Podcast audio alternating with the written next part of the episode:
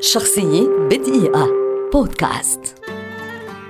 طارق العربي طرقان ملحن مغن ومؤلف أغاني جزائري سوري ولد في دمشق عام 1959 ويعد أبرز وأروع من عملوا على أغاني الأطفال وشارات الرسوم المتحركة في العالم العربي وهو المسؤول الأول عن تشكيل الذاكرة الجماعية الطفولية لأجيال كاملة من خلال الموسيقى والأغاني التي قدمها. تحصل على شهادة في الفنون الجميلة قسم النحت لكنه اتجه بعدها للعمل العمل الموسيقي وكان عمله الأول في هذا المجال أغنية موكلي التي لحنها وأداها بالاشتراك مع الفنانة المبدعة ثائرة حويجة. بعد ذلك وعلى مدى سنوات طويلة قدم لنا طارق العربي طرقان عددا هائلا من الأغنيات الموجهة للأطفال والتي كانت شارات لمسلسلات وأفلام كرتون. ولا تزال تلك الأغنيات محفوظة عن ظهر قلب حتى اليوم لدى الغالبية العظمى من أطفال الوطن العربي. العربي وكبار حتى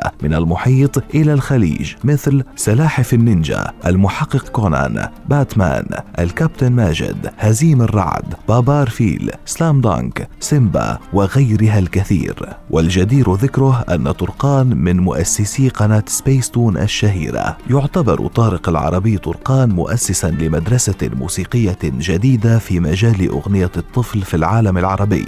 مدرسة تعتمد على إعلاء المستوى في الكلمات والألحان لرفع القيمة التحسيسية والموسيقية للأغنية في آن واحد وهي مدرسة أرساها عبر أغانيه وتلقاها عنه قلة من الفنانين الشباب الصاعدين.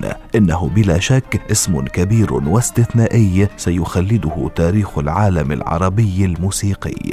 شخصية بدقيقة. بودكاست.